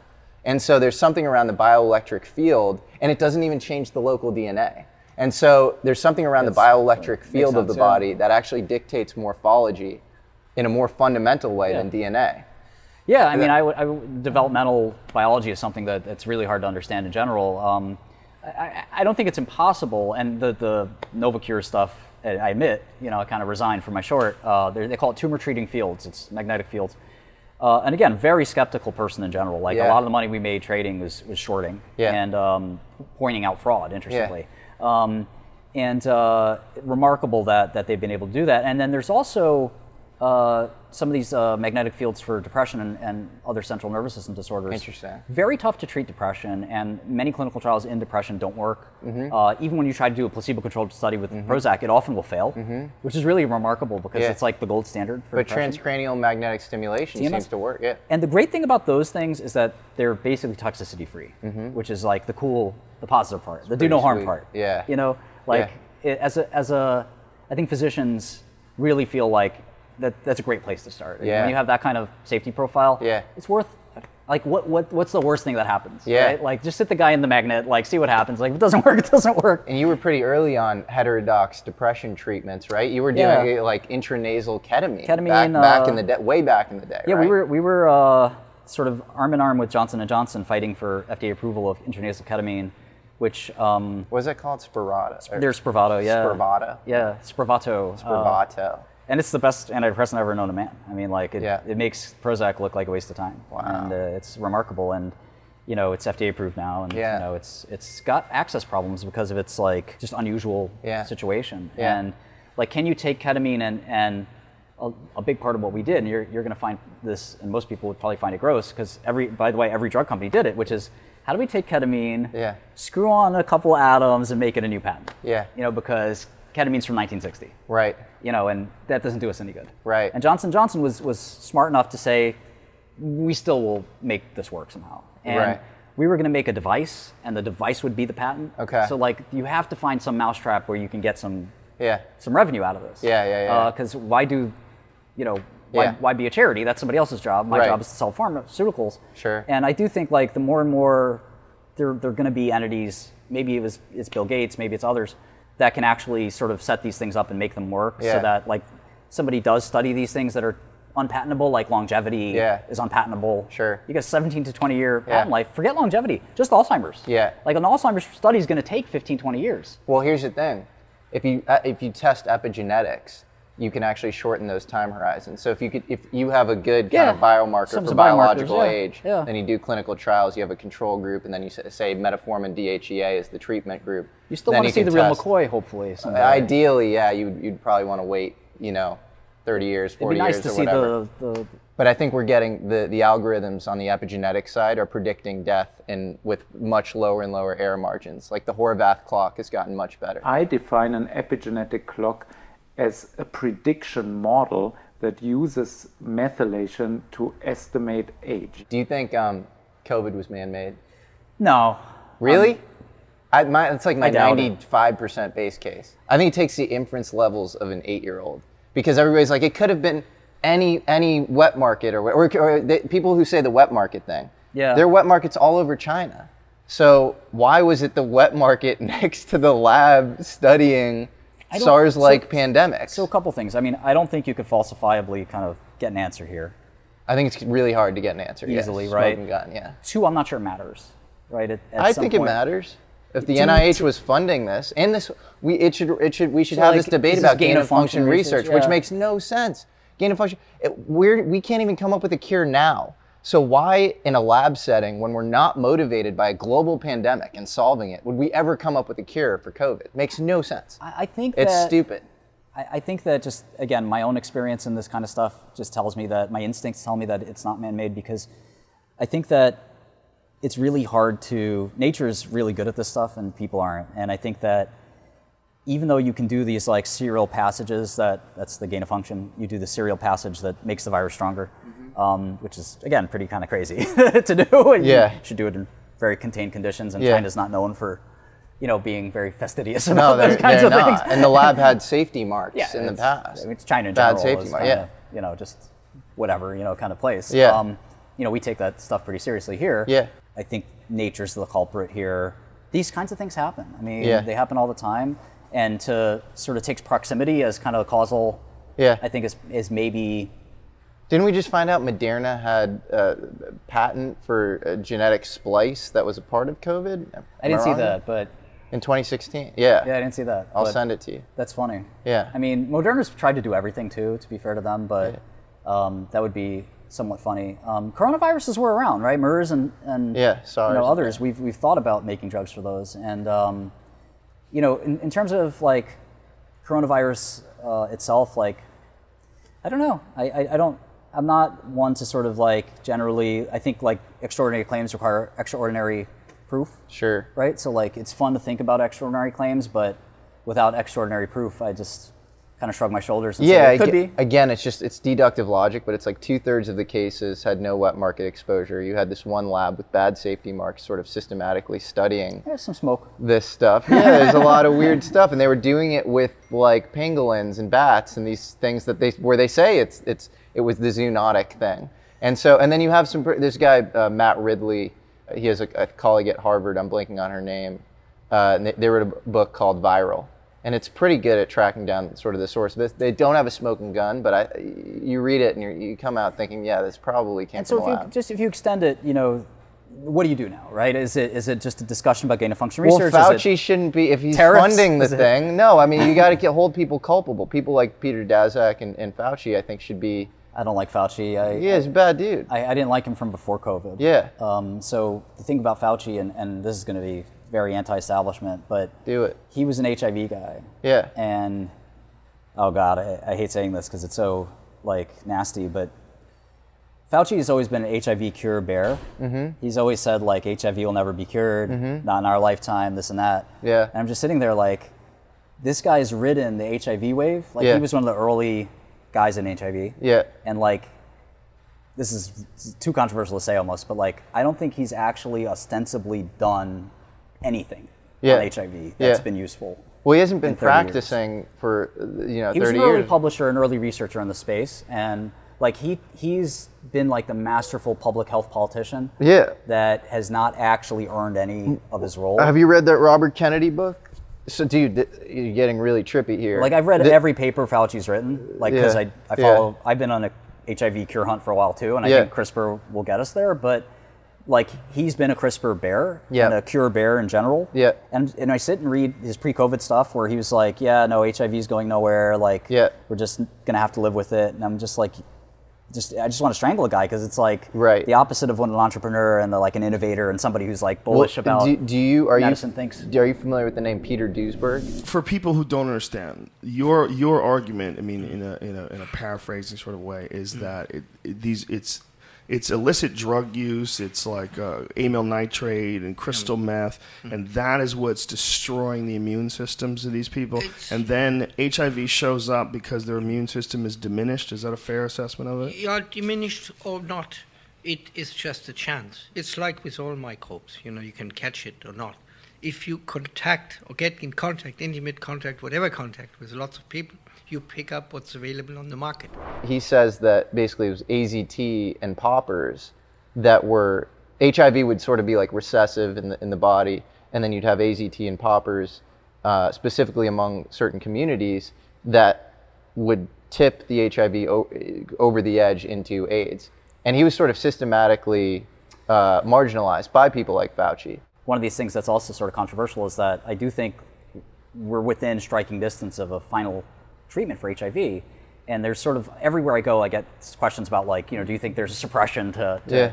keep profits going? And, it, and it, it's the best like anti-conspiracy theory ever Uh-huh. because there's you know 20 or 30 big drug companies, and each one of them, there's only two that make HIV drugs anymore. Yep. So the other 28 would love to eat the lunch of Yeah. those other two. There's Yeah. no like pact between us Yeah. to you know stop each other. And I think that there's a little inertia there. There's too much inertia, but I do think an HIV cure would be one of the best-selling drugs ever, and for sure, probably not far away. Um, Do you know that there's there's an HIV gene splice in COVID? Yeah, yeah. So I mean, Does the- that not freak you out? Viruses, uh, we were talking about earl- earlier how these viruses have evolved, uh, and they have different motifs that you see in, in different, Yeah. um, you know, different. Uh, What if what if viruses. that's the immu- immunosuppressant part of It's HIV, part of it. and It's then e, part of but it. then everybody's walking around immune suppressed in five to ten years because they got COVID. Yeah, they, they, they, they sort of uh, riff off each other in some ways. Like, you know, it's a very funny thing how, like, you'll have a different family viruses evolve the same kind of motifs as, Mhm. and they have nothing to do with each other. Yeah. They'll evolve them through selective pressure Yeah. or, like, interactions with our immune system. And Yeah. there's, I mean, at the end of the day, I think we have to get over the fact that we have to be symbiotic, symbiotic with nature in many ways. Yeah. Like, there's a lot of focus and attention on, on very fine details, like microbiome stuff. Yeah. Uh, is another good example. Yeah, we, we have no idea how it works. Yeah, we don't, and we have to live with trillions of these organisms, and I think it's. it's Uh, uh, yeah, there's a lot going on in here.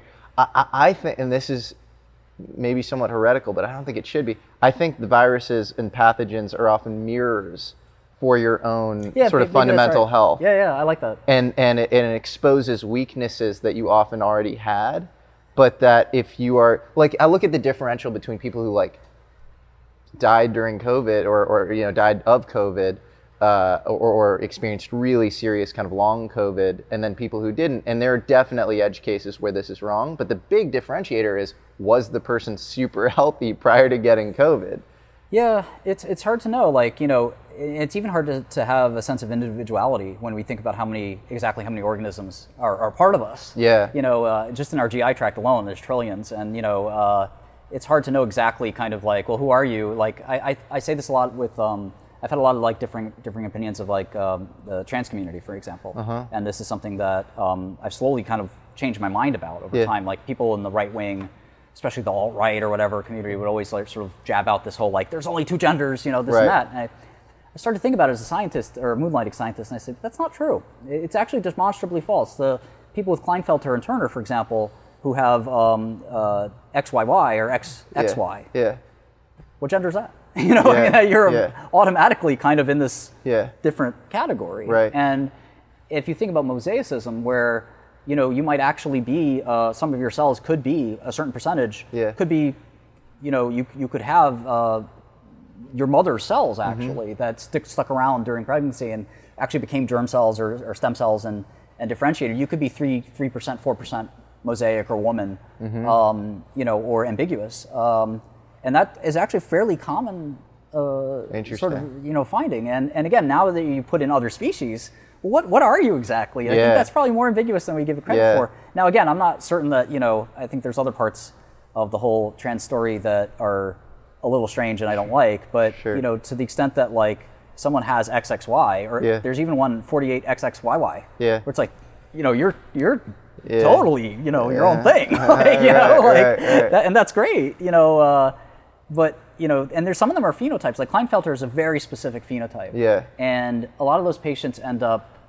Um, it's hard to say patients, but a lot of those people end up sort of wanting a definitive gender and sort of they, they choose. Do they have at gender birth often. dysphoria at higher rates than? I, I'm not. I'm not a student of the f- of the space, but I believe that, that they do. Um, Interesting. But it's it's a really fascinating case where you can immediately dispel the whole two gender thing of like, Sure. What about you? Yeah, You yeah, know? yeah, There's yeah. actually hundreds of thousands of people like That's that. And fascinating. They tend to just again at birth sort of steer the patient, yeah. steer the person into that direction of saying you're you're a woman. Let's leave it at that, and you know, Right. the parents will never tell the person, and they'll just be like, you know, and you'll sort of see people who are fairly ambiguous, and you'll be like, I wonder, you know, Yeah. you know, maybe that's Kleinfelter. Who do you hang out with? Who are your? Do you have best friends? it's weird. Um, I do, um, but I, I, I think that like, just a solitary life is, is probably better for me. Like, um, I don't know. Like, I think that it's it's hard to relate to people. It's hard to sort of like find somebody to to to be with because I feel like a guilt of like wanting to build things and, and make things and again people who don't know me don't don't know necessarily know a lot about me but I, I spend a lot of time creating different pieces of software different you know molecules or whatever and companies um, and like I feel like I'd be taking away from that if I spent a lot of time with like an SO or you know something like that Wasn't there? There was like a journalist. What's her name? Christie. Christie, yeah. That like covered you and then fell in love with you in the process of covering you. It Yeah. reminded me of the, that movie adaptation. Yeah. You know, I think it's like John LaRoche, this character, Right. and uh, Meryl Streep Oh, yeah. falls in love with John LaRoche while he's kind he's kind of this like really eccentric, interesting kind of like orchid hunter, and you're in this case the orchid hunter. Yeah, no, I think that's And fair, Christie yeah. falls in love with you. Hey, look! I told you I'd find the jewel of the Fakahatchee. It's a flower. I mean, I think it was more unilateral than portrayed. Um, but Got it. you know, I- Unrequited. I, I mean, listen, I, I, I, I engaged with her, you know, uh, but I think it was is. Have you ever been in love? Yeah, yeah. I mean, the Your problem, voice went up when he said that.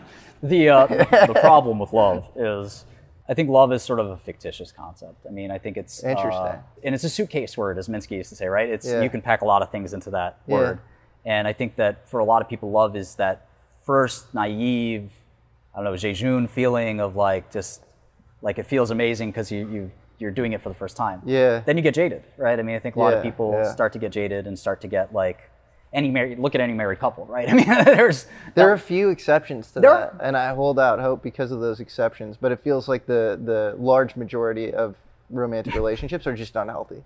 Right. It's tr- uh, at least in my empirical. they kind seem of- to be like toxic outlets for like different just psychological- codependent bullshit. Yeah. And it's like they've, they've, they there's some checklist. That's and why I like want to experiment. And I think I like what Elon's doing, and that's why this spreadsheet is um, sort of your, experimental. your CRM of We'll have other uh, other experiments that people don't know about. Like Like what? Um, I have this group of of women uh, that are I'm very friendly with, and like I don't know if we want to call it a club or a harem or a cult or something, but like.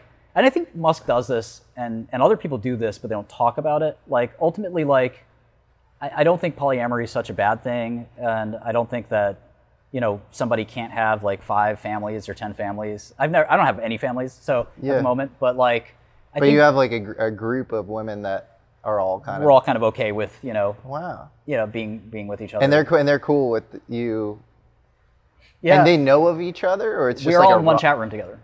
Wow. Yeah, so I had it in jail, and uh, we, we kept. I that's what I we used my cell phone mostly for in jail instead of what the government thinks I was running my company or something. I was trying to It was just running Trying to your, run this your, chat room. your, your chat room, your, your polyamorous group. Well, you know, and again, I don't like the word polyamorous either because it's sort of like it has other weird implications. Um, but anyway, like I think that um, the nuclear family and like these types of relationships are, are if not broken, they're starting to You break think down. they're obsolete? And they may be obsolete. Man, I don't. know. I go back and forth. I think they're pretty important. I think but- they're really important for children.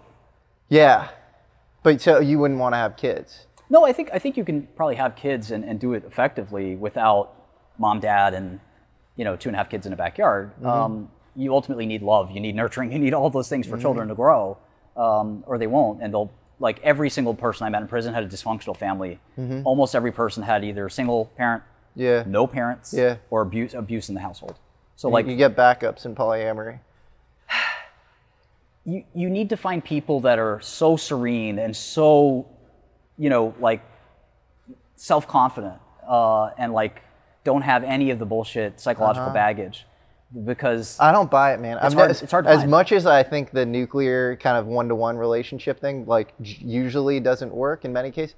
I, I think the polyamory thing has never worked. I've, I've I have no friends who've ever tried, or nobody I know of even that's ever tried that, where it doesn't end up with. You're right. There's one main partner, and the main partner gets jealous. Well, that's why I'm, I'm hesitant to have children, and I think Elon's sort of gone gung ho in the other direction, right? Uh-huh. Um, to some extent, I think that that some of these problems solve themselves. I mean, Yeah. If you try to solve for the perfect kid being I mean, the perfect upbringing, it- you're Yeah. gonna fail. Like Yeah. ultimately, like, and you see that in Silicon Valley a lot, where Yeah. like they're like, I'm gonna give them the best schools and the best this, and the kid still ends up being a fuck up, and it's sort of like.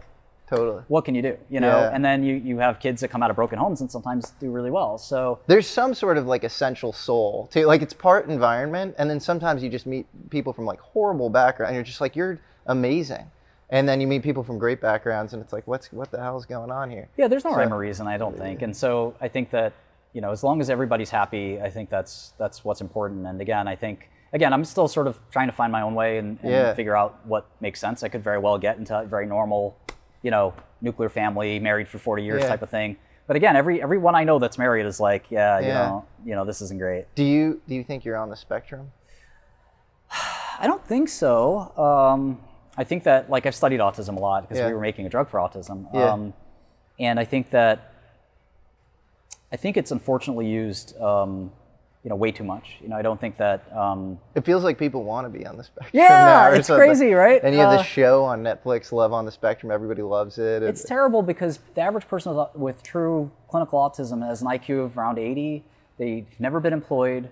They've um, didn't finish school. They need full-time care or close to it. And uh, that's uh, there's some argument in the community about this. That that to me is a syndromic illness. Um, But there are a lot of people on the spectrum with Asperger's who get hyper focused on particular things and are kind of I think brilliant th- in those I think they're areas. misdiagnosed. You So know, I what do you really think those people are? I think they are typically OCD. So to be truly autistic, Okay. you have to have three specific, s- different sort of symptomological problems. Ah. And they're a spectrum of problems. Yeah. So people often like get this wrong, and they're like, "Well, the spectrum is Like spectrum sounds like a big open word that I can, you know, that can include is inclusive.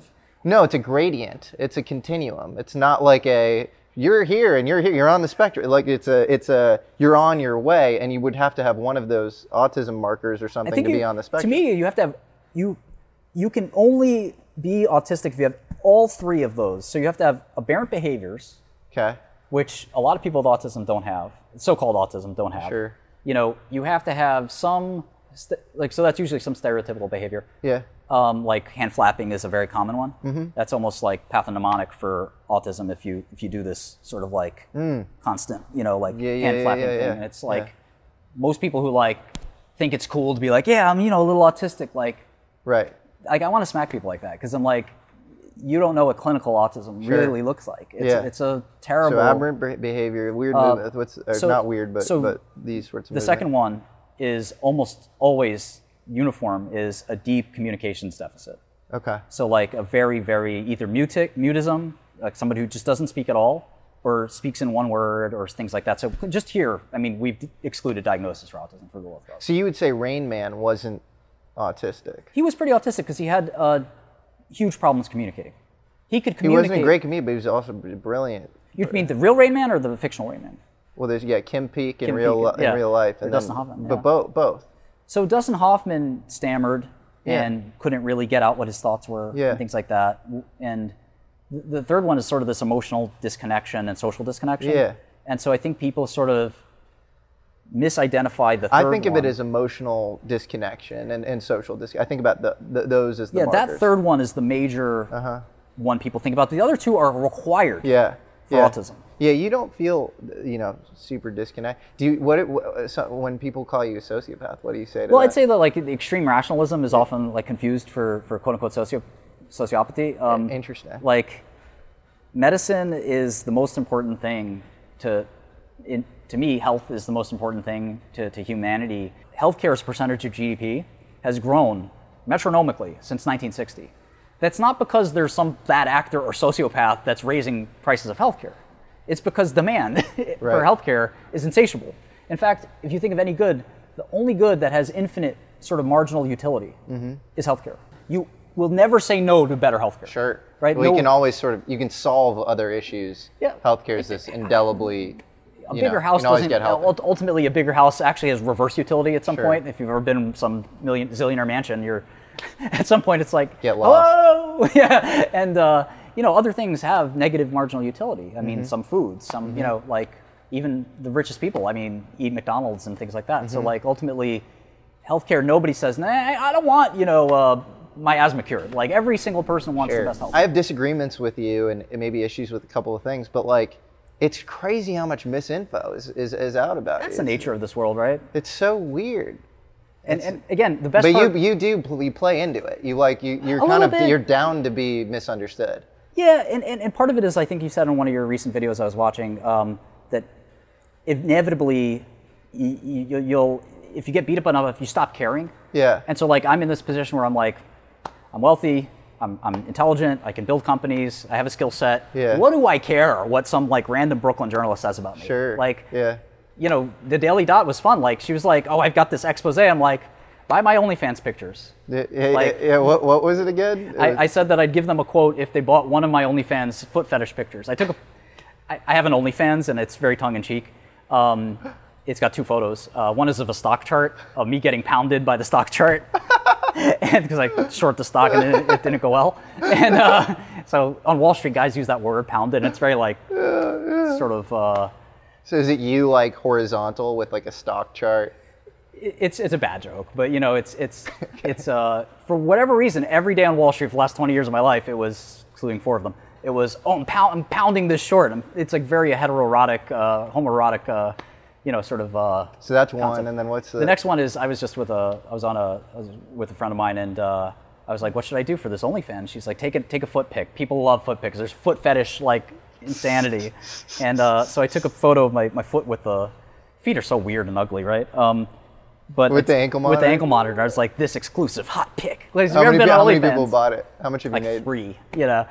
Come on, guys. Go out there and buy that foot pick. Oh. OnlyFans is funny because I Yeah. think OnlyFans is actually a literary site Because Yeah. if you look at OnlyFans, none of the you can't see any of the pictures. Yeah. They're all behind this little lock at the dollar sign. Yeah. So these chicks who are like probably have not like written creatively in most of their life have to write like this like they're trying to sell you a photo for $65 and they, they're telling you what's in the photo but they're not showing it to you right so they're like check out this hot pic where my bikini tiny bikini is just right dropping and it's just very like you're like oh yeah this is interesting right, Right. like so i Yeah, wrote really, uh, like yeah. y- yeah and it's it's really a site about writing more than it is a site about photos That's interesting. It's, Oh. Um, a, si- it's a seduction site. you have to write the Yeah. something some caption that's so good yeah. that somebody's willing to part you know for 50 bucks or Yeah. whatever it's really expensive Yeah. uh, for one photo um, and some of these women make millions of dollars so you can hire professional writers Yeah. to sort of like entice you know and i'm one of the only guys on onlyfans anyway so you know anyway i told the it's daily like beast you and like Tyga. i told the daily beast that i'd, I'd give them a quote if they bought and i, I offered them a s- a discount code Yeah, it seems, You know, like, which a they good, didn't seems take. like it seems like a good deal. It was- to it was a me. really good deal, But they messed up Martin, I appreciate your time, man. Thank you. Thank you. This is awesome. Thank you very much.